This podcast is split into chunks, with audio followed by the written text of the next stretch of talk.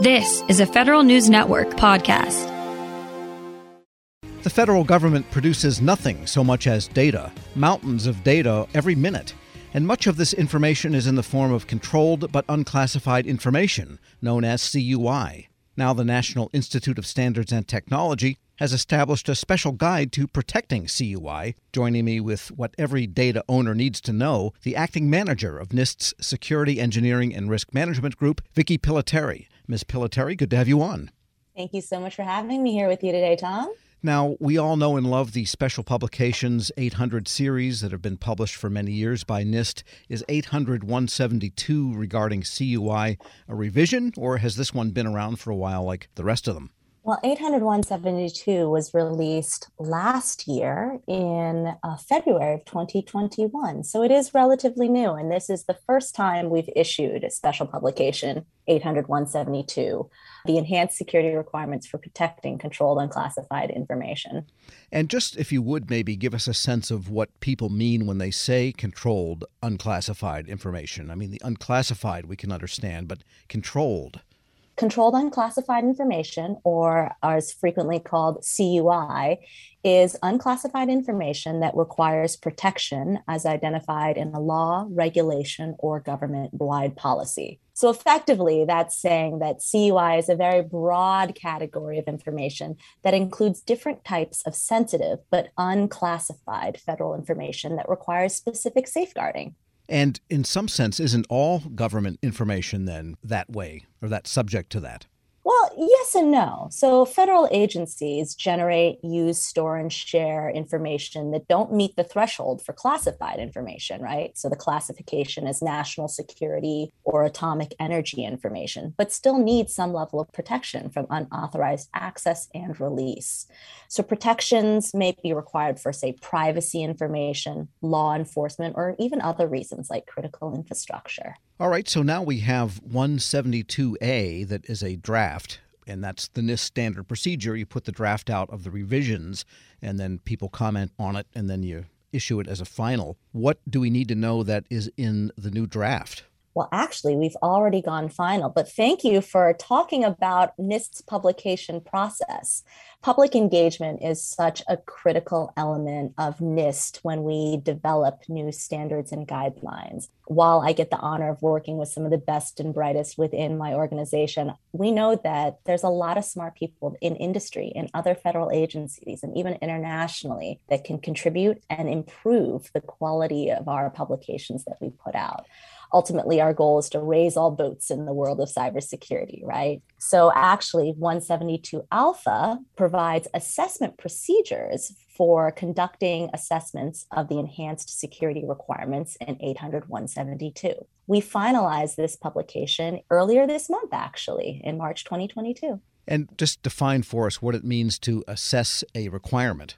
Well, ultimately, you know, we are security folks at the end of the day, right? We, we trust, but we need to verify. How do I know that I or you have implemented the enhanced security requirements? Are they operating as intended and are they producing the desired result at the end of the day? 800 172 alpha, the alpha is for assessment, helps organizations determine are those enhanced security requirements in place? Are they achieving the desired results? Are they getting the impact and the outcome that you intend to? We're speaking with Vicki Pillitteri. She's acting manager of the Security, Engineering, and Risk Management Group at the National Institute of Standards and Technology.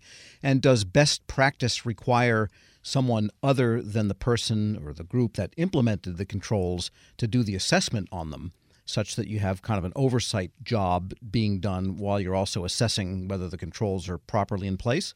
Ultimately, it depends, right? This guidance can be used by organizations for self assessment. I would almost consider it, you know, like a practice quiz when you're taking a training module. After each learning segment, you get a little test quiz before the real one for full credit at the end, right? So this guidance, 80172 alpha, can be used internally to determine, am I meeting the requirements? Did I set up my program? Am I implementing these requirements such that I'm getting the outcome as a test run before a third party or an external assessor determines the actual verdict, right?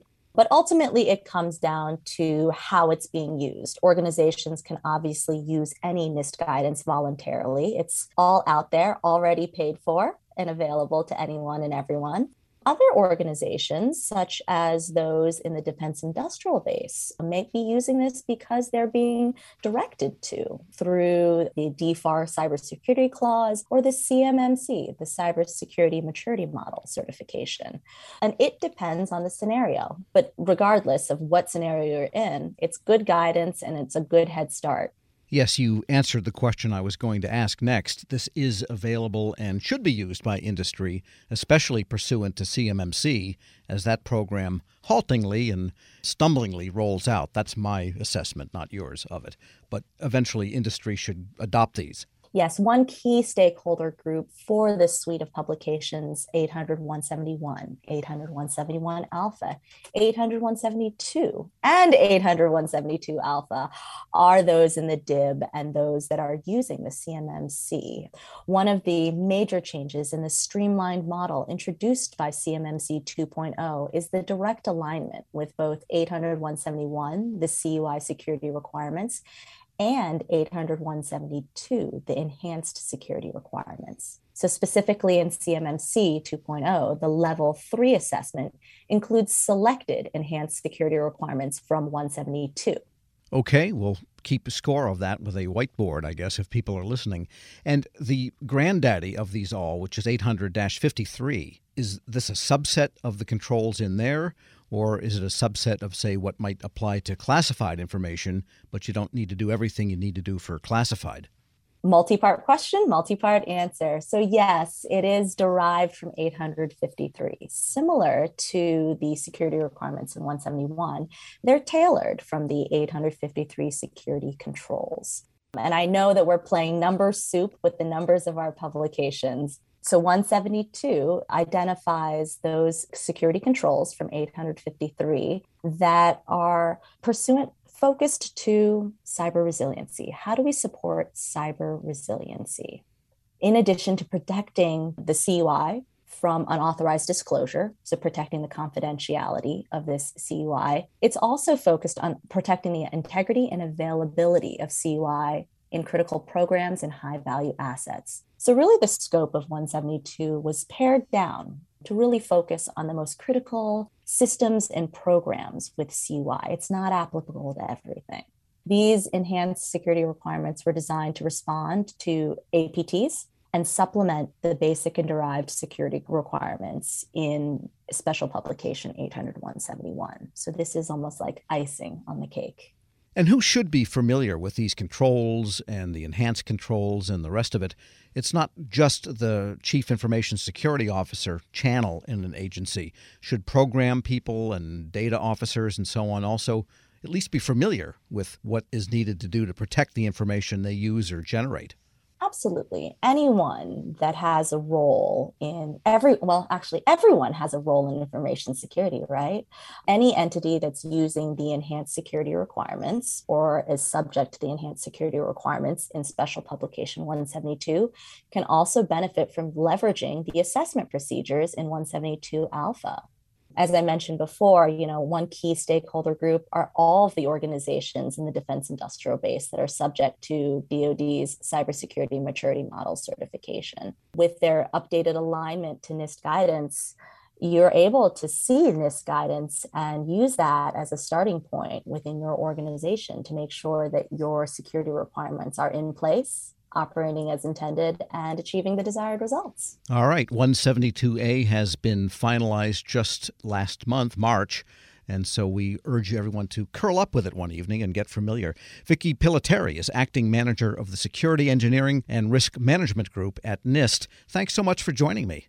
Thank you so much, Tom. Tomorrow, hear about a Navy prize grant program to discover an artificial intelligence powered way to automate the discovery and tagging of controlled unclassified data. We'll post this interview along with a link to SP 800 172 and 172 Alpha at federalnewsnetwork.com slash Federal Drive. Subscribe to the Federal Drive at Podcast One or wherever you get your shows.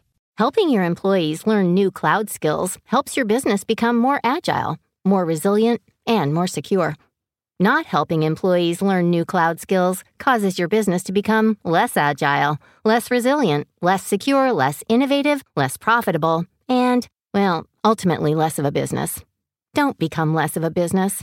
Try Pluralsight and get your employees everything they need to learn new cloud skills. Learn more at pluralsight.com/vision. Anyone else have trouble sleeping last night and the night before that? Same. And I've tried everything, but it either doesn't help me sleep, so I'm cranky and tired the next day, or I sleep and then I'm drowsy the next day. Luckily, Seize the Night and Day is here.